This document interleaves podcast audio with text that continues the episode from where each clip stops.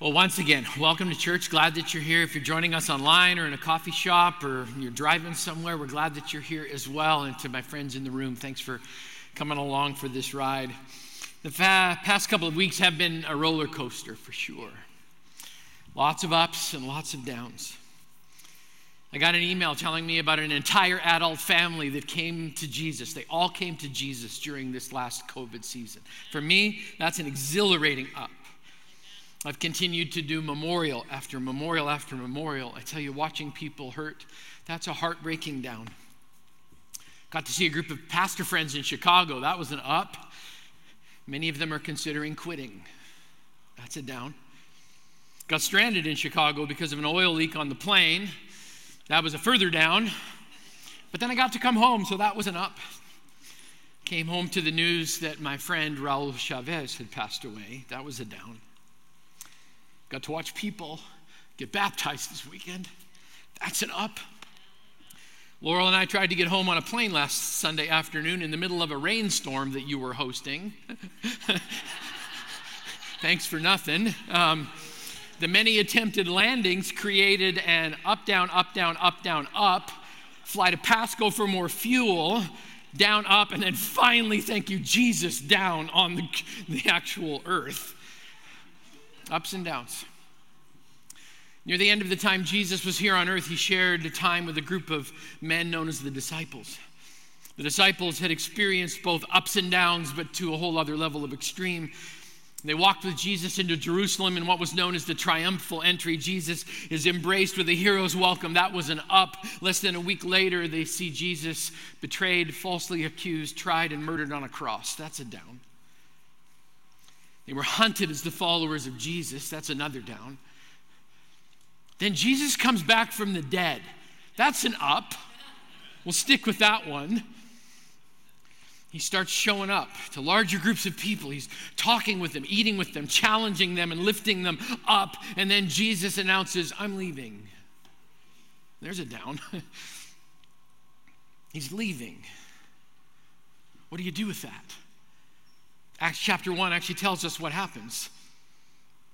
The Bible says in my former book, Theophilus. So it's a, uh, the book of Acts is an actual letter written to a person, a guy named Theophilus, because we've been doing a series called Named. His name means dear to God or lover of God. In my former book, Theophilus, I wrote all uh, about the, what Jesus began to do and to teach until the day he was taken up to heaven. After giving instructions through the Holy Spirit to the apostles that he'd chosen. After his suffering, he showed himself to these men and gave many convincing proofs that he was alive. He appeared over a period of 40 days and spoke to them about the kingdom of God. On one occasion, while he was eating with them, he gave them this command Do not leave Jerusalem, but wait for the gift my Father has promised, which you've heard me speak about. For John baptized with water, but in a few days you will be baptized with the Holy Spirit. So when they met together, they asked him, Lord, are, are you at this time going to restore the kingdom of Israel? I love this moment because after everything that's happened, the guys are still clueless. It makes me feel better because after all the years that I've been walking with Jesus, there are moments I just still feel really clueless about what is happening. It says, He said to them, It's not for you to know the times or dates the Father has set by His own authority. Can I say that again out loud? It is not for you to know the dates or the times the Father has set out by His authority. Why is it important that we don't need to know the dates or times? Because we know the one who does know the dates and the times. But you will receive power when the Holy Spirit comes on you, and you will be my witnesses. There it is. Jesus named them witnesses. In Jerusalem and all of Judea and Samaria to the ends of the earth. And after this, he was taken up before their very eyes, and a cloud hid them from their sight. They were looking intently up into the sky as he was going when suddenly two men dressed in white stood among them. Men of Galilee, they said, Why do you stand here looking in the sky? This same Jesus who's been taken from you into heaven will come back in the same way you've seen him go into heaven. There's a parallel passage with Acts chapter 1. We find it in Luke 24. It adds a few more important details. Let me throw this one at you. It says, When he led them out to the vicinity of Bethany, he lifted up his hands and blessed them. And while he was blessing them, he left them and was taken up into heaven. Then they worshiped him and returned to Jerusalem with great joy, and they stayed continually at the temple, praising God. That first scripture that I read in Acts chapter 1 is the beginning of a movement that's still moving today. You wouldn't be here if you weren't a part of the movement. It's the beginning of the church. The church was actually named in this moment and was named to become a global movement, and movements are actually supposed to move. It's a movement of God's kingdom and God's people. But it's interesting that the beginning of the church is triggered by the leaving of Jesus. Let me unpack the context for you. In the days before Jesus leaves, it's as if he just stops and says, Hey, friends, a couple of things before I go. Just a couple of things. Before Jesus leaves, here's what he says, and here's what he does He preaches what he practices and practices what he preaches.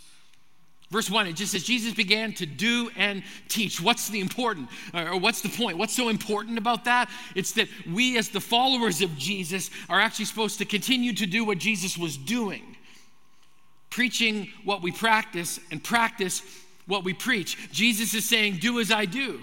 Isn't it interesting? What's, what's the equivalent of that in our modern culture? We say, Do what I say, not what I do.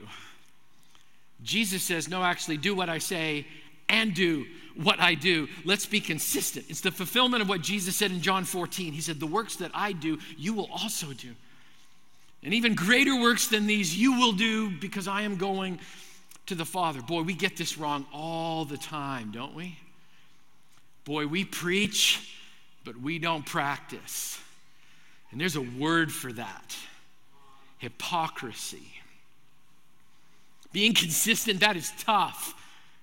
But let's be honest, right? Seeing inconsistency in somebody else, oh, that's easy. I can pick out hypocrisy in somebody else's life. If You give me a millisecond, I can pick it out in you. But when it comes to picking it out in me, that's hard. Seeing it in, it in ourselves, there's a name for that too. When we can't see it, that's hypocrisy. When we can see it, here's what that is it's called spiritual maturity. So God has called us to continue in that work. We are to preach what we practice, practice what we preach. Jesus is actually doing that and inviting his followers that he's named to be his witnesses to follow his example. What an amazing opportunity we have in our county right now to follow that example. I think Jesus would show up and pull mud soaked carpets out of people's homes. Amen? I think Jesus would show up and give a hug to somebody whose home has just been devastated. I think Jesus would not run from a flood, I think he'd run to a flood. Number two, he confirms his resurrection. Verse number three after his suffering, he showed himself to these men and gave many convincing proofs that he was alive.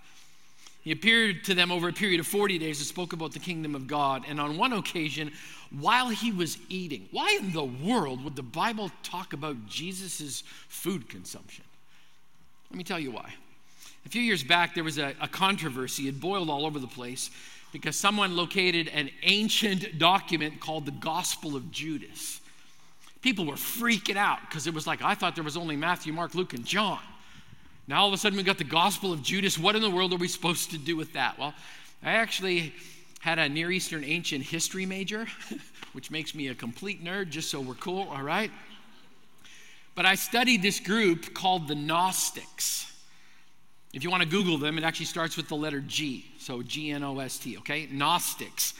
And the Gnostics would create extra biblical commentary. They would attach biblical names to anti biblical records so that they could gain credibility. The bottom line is all the documents were frauds. They were frauds. One of the key teachings of this group called the Gnostics, one of the key teachings of Gnosticism, was that Jesus didn't have a physical body. Gnostics hated Acts chapter 4 or Acts chapter 1 verse 4 because it states that Jesus ate. It's hard to eat when you don't have a physical body. If you're just an apparition, you eat something, it just kind of drops on through, and that's just weird, right? This was put there on purpose as a confirmation of the literal and bodily resurrection of Jesus. Here's the good news we serve a risen Savior, and the foundation of the church was built on this truth, and it's still built on it now. Jesus died physically, came back to life physically. It was the whole package. He took care of everything when He defeated death once and for all. Thirdly, he names his witnesses. So I was actually called as a legal witness once in a legal court proceeding, and I was a little freaked out. I'd been called to witness in a trial, and the reality of the fact that I was going to actually have to testify in front of people, that was a little intimidating. So they called my name, I walked to the front. They actually were still doing the Bible thing, which I thought was cool. Do you swear to tell the truth, the whole truth, and nothing but the truth, so help you God? Absolutely. Why? Because I have decided. Okay, that was easy. Then I sat down, and here's what was weird I knew the judge personally, I knew the defendant. He actually waved hello when I walked in. Hi, Pastor Graham. I knew the plaintiff. And because of my connection to Christ the King, I knew one of the lawyers, the bailiff, two of the sheriff's deputies, and most of the gallery. No pressure, right? Those are our people right there, right? Sat down, told my part of the story. In the line of questioning, the defense attorney made it very, very clear that he did not like me or my story. In fact, can I turn into a four year old for a second? He was mean to me. My favorite part was when the judge said, You can go. And I did. And I never want to do that ever, ever again. I noticed when I was put on the stand that I was characterized as a material witness which means I had some information about the case that was relevant. I didn't have any expertise, just my experience.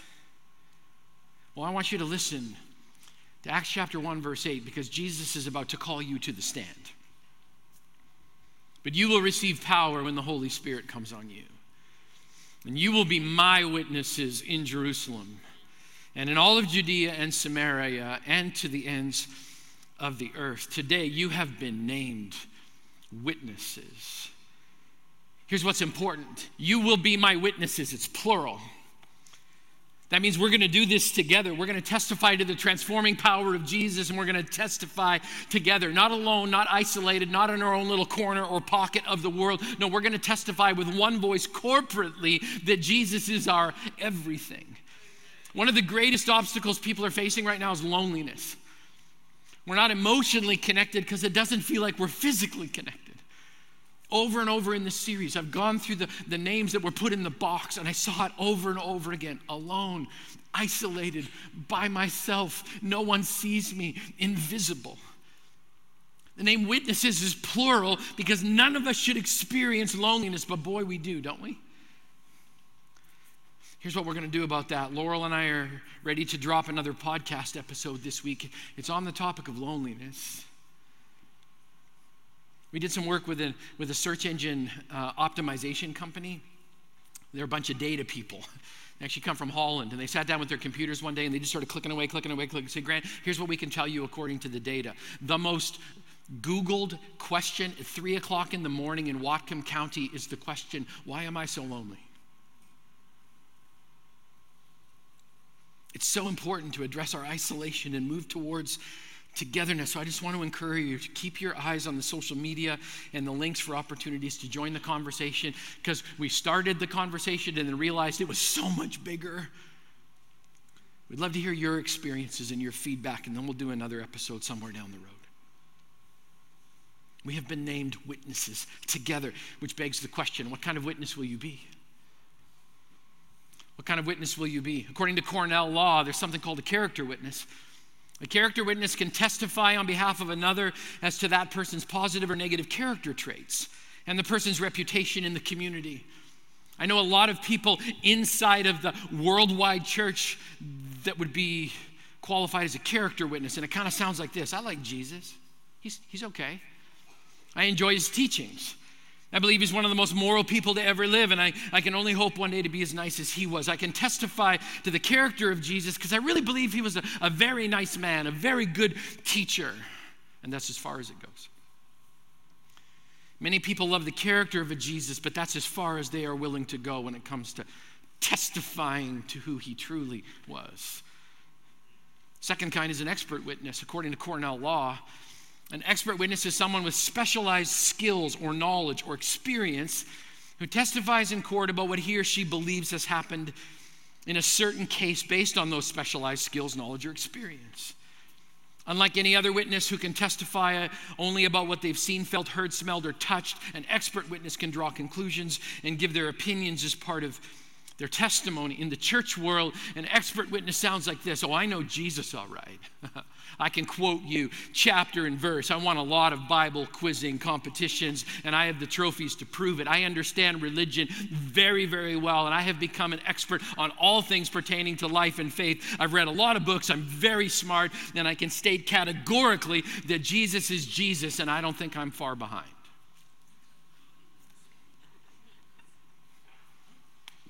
Come on, Pastor. Third kind is a hostile witness. According to Harvard law, a hostile witness is a witness who testifies against the party who's called the person to testify. In the church world, here's how a hostile witness sounds. They say, Oh, I have a place for Jesus. I just can't stand his followers. So I've stepped away from them and I'm going to do this on my own. I have no use for brothers and sisters in the faith because they don't measure up, and anything that they say is going to be held against them in the court of my judgment, and I will swiftly pronounce my judgment upon them because they are always wrong and I am completely and totally right. Just so we're clear, those first three kinds is not what Jesus is looking for. Number four, a material witness. That's a witness who possesses information going to some fact that affects the merits of the case. Generally, the information the material witness possesses has strong probative value. I don't even know what that means. So you can ask Randy Watts, he'll clarify it for us. Randy's my favorite legal guy. And if any other witnesses who possess the same information. In the church world, it sounds like this inside and outside of the church world a material witness says, Oh, I know some things about faith, but not enough to actually substantiate the messiahness of Jesus. So I'm just going to be spiritual. And that's as far as it goes. I'm so glad there's a fifth option. According to Harvard law, this is the description of an eyewitness. An eyewitness is a person who's actually seen an event and can testify to the reality of that event in court. An eyewitness follower of Jesus sounds like this Oh, I have seen firsthand both the truth of the claims of Jesus as the Son of God and God the Son, and I will boldly testify to anyone at any time that I've been transformed by Jesus Christ. I have decided. And because of his transformation in my life, I am not ashamed of the gospel of Jesus Christ because it is the power of God for salvation for everyone who believes. So if you need me to testify, this is my testimony. Look at what Jesus has done and is doing. You want to know what an eyewitness looks like? You just saw it. They're dripping wet in the transforming power of Jesus Christ. Here's my call to you. Claim the name of witness, eyewitness and pursue with all of your passion to become an eyewitness for the gospel who lives out the character of the Jesus that you serve, who knows with expert skill how to rightly divide the word of truth, who's laid aside all of your hostility towards the church as the bride of Christ and has chosen instead to be hostile towards sin itself and pursue its complete removal for the sake of your witness and your testimony. Okay? Think about this for a moment. I want you to feel the weight of it if you were accused of being a follower of Jesus Christ, would there be enough evidence to convict you?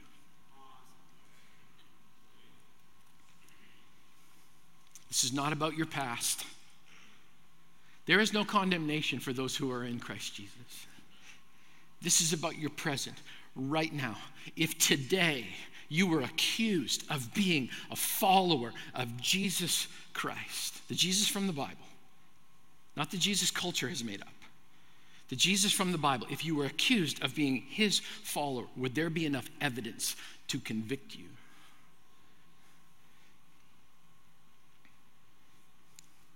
One more little piece. One element of this word witness is a little sobering. The word that God chose for witness here is the same word that can be translated martyr. Following Jesus involves dying, if you haven't noticed. you die to yourself, you die to your ego, you die to your selfish agenda, you die to your anger, you die to your frustration, you die to your opinion, you die over and over and over again. And out of that you're raised to life. It's the only exchange in human, the human experience where you down, lay down everything, but you get more than everything in return. This is not for the faint of heart. So before you pass out from fear, let's take a look at three gifts that Jesus left us and left his witnesses to sustain us in the days that are about to come. Jesus gives his witnesses three gifts. We still have them today. My imagination, it just runs wild when I think about these kinds of stories. I mean, the disciples are there, and Jesus is there, and then Jesus says he's leaving. Can you imagine the responses? Can you imagine doubting Thomas? Like, okay, where are you going and when are you coming back? Can you imagine Peter in his big mouth? It's just like, no, no, no, no, come back. I want to do that walk on water thing again. That was really good. James and John, the sons of thunder. I wonder if their response is, Jesus, you get back down here right now. what a moment. Jesus is gone, but before he goes, here are the gifts that he gives. Number one, a blessing. The Bible says in Luke 24 50, Jesus blessed them to do his work and act on his behalf. You have the same blessing. Jesus said, You will be my witnesses. In Bellingham, in Lynden, in Everson, in Nooksack, in Blaine, in Sudden Valley. You will be my witnesses in Whatcom County, Washington State, the United States of America, North America, to the uttermost corners of the world. You will be my witnesses.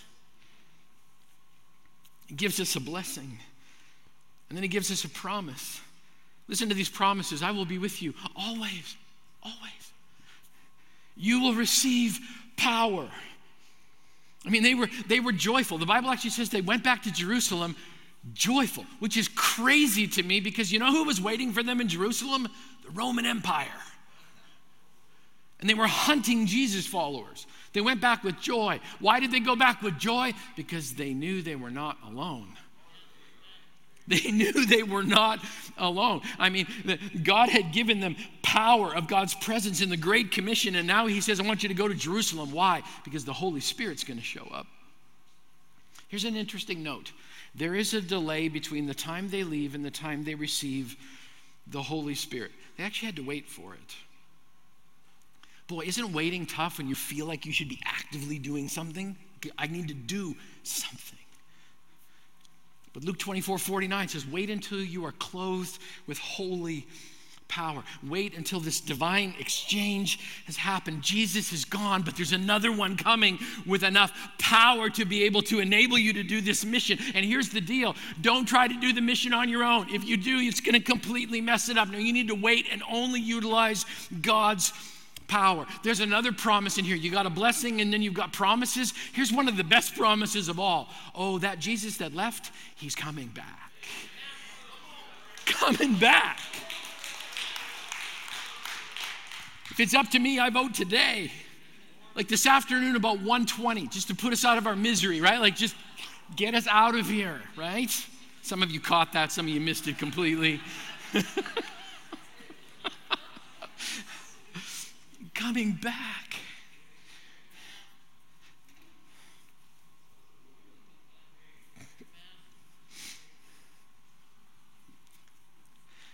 No more floods. No more cancer. No more death. No more funerals. No more quitting. Coming back. One more gift. It's actually the mission. So, your mission, should you choose to accept it, is to love people as Jesus loved them. You know, the end of this story is kind of funny to me. There's this group of people, right, standing there looking up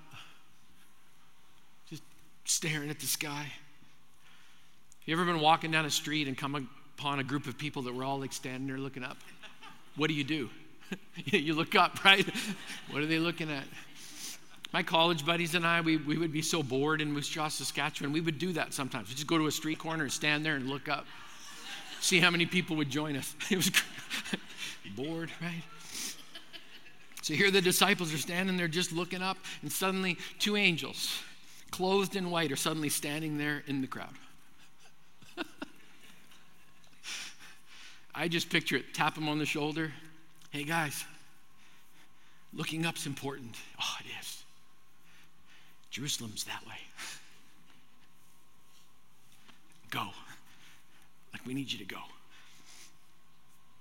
Here's a key truth for us as we wrap up today. Looking up and moving out are not the same thing, but they're both vitally important. I mean, I think there's a delicate balance between spending time with the Father, looking up, but then moving out to do the work of the kingdom. I mean, God's calling His church this week. We need to do more than just look up, we need to get busy, we need to help practically. We need both. Now, don't get me wrong, because I think this can be misinterpreted. There's value in looking up. Do you know why we worshiped this morning? Because we needed to look up. We need to get our eyes off of everything else that's going around and look to the God of heaven. But then comes that moment when you've got to move out. Sometimes you need to move out and look up at exactly the same time. I mean, they, they, they work together, and it's so important that we do that. I was looking for some way to explain this, and I do some I do some strange research sometimes. So I've been studying buzzards. Just stay with me, okay? I know it's weird, but I've been studying buzzards. So if you put an eight foot pen three feet high around a buzzard, it will stay there for the rest of its life. It's a complete prisoner because a buzzard needs 10 to 12 feet of runway in order to start flying. Without space to run out, it can never lift up. It needs to be able to go out before it can lift up. It needs both lifting up and going out. In order for it to actually get off of the ground, it needs space to run. You, you put a pen around it, it's not going anywhere, it's just going to sit there. I'm studying buzzards. Also, been studying bats. I'm not bored, it's just part of the job, okay? Have you ever watched a bat fly in the air? They're incredibly nimble. Here's something you may not know about a bat you put a bat on the ground, it can never fly. A bat cannot take off from level ground. In fact, if you put it on the ground, all it's going to do is wobble around and walk in circles. You know what a bat needs? A bat needs six inches of up before it can go out. It needs just the slightest bit of elevation so it can throw itself into the air. All it needs is one flap. It needs to go up before it can go out. It needs both. The buzzard needs out before up, the bat needs up before out. Are we starting to track here? Are we making sense? Can we add another one? Buzzards, bats, bumblebees. They're all bees, and isn't that cool? isn't that cool? If you take a bumblebee and put it in a glass container with the top open, it will stay inside of that glass till it dies. See, the bee is obsessed with trying to get through the side. It will never see the means of escape at the top, but instead it's always trying to find out some way, either through the sides or the bottom. It's seeking a way of escape where none exists. You know what that bumblebee needs? It needs up so it can go out. I came to church today. Why? Because we needed to look up. And in just a few moments, actually, about three minutes from now, the holiest moment of church is going to happen when the people of God move out into the community to be what Jesus has called us to be. And make no doubt, He named you today my witnesses. My witnesses. Last truth in order to live as God's witnesses, you must look up and move out. These people today that were baptized, did you notice their body posture when they came up out of the water? Which direction were they looking? You know what they're preparing to do now? They need to move out. Can't stay here in the tank. Boy, it'd be nice if you could. It sits right around about 98 degrees. It's really comfortable in that tank. You could just stay in there and splash and host a pool party. Like, let's just stay inside. It's okay. We can tuck ourselves in. It's really, really good. And Jesus would be like, no, no, no, no, no, no, no. You came here to look up so you can move out. And believe me, this week you're going to need to, to move out. And at times you're going to be moving out amongst the community, and, and something's going to happen in your, in your head and inside of your heart. And here's your response you need to look back up again. This is a week when we have the potential to own a new name. A name that Jesus has given each and every one of us. You will be his witnesses. May you be an eyewitness who testifies to the power of the transformative engagement of Jesus within your heart. May you walk boldly everywhere you go with a name or a statement emblazoned on your chest. I have decided to follow Jesus. No turning back. No turning back. Would you stand with me as we pray? And if you're at home, if you'd like to join us in prayer, that would be wonderful as well. I know there are so many needs in our community right now. If you'd like to submit a prayer request so our prayer army can be praying for you, that would be fantastic. Whether it's for you or another person, you can do that at prayer.ctk.church. And we take that very seriously here. If you send us a prayer request, you will have an army of people praying specifically for you or for someone that you know and love today. There are no small prayer requests. So send them to us and we will pray. Let's pray together as we close. Father God, thank you for the name of witnesses today. Lord, and may we seriously engage with that name today. God, help us to be strong. Help us to be bold. Lord, help us to testify this week. Lord, may our testimony be one not about what we've done for Jesus, but everything that Jesus has done for us. God, may we be humble. May we be engaged. May we be active, Lord. May we look up and move out, move out and look up. God, may we engage fully as the disciples did. Because the truth is this, God. You took a little group of people and started a worldwide movement. Do it again. Father God, we pray, do it again. And may it start here and ripple to the ends of the earth. We pray these things in the name of the Father, Son, and Holy Spirit. And all of God's people said, Amen. Amen. Be blessed and be active, his witnesses. You're out of here. God bless you.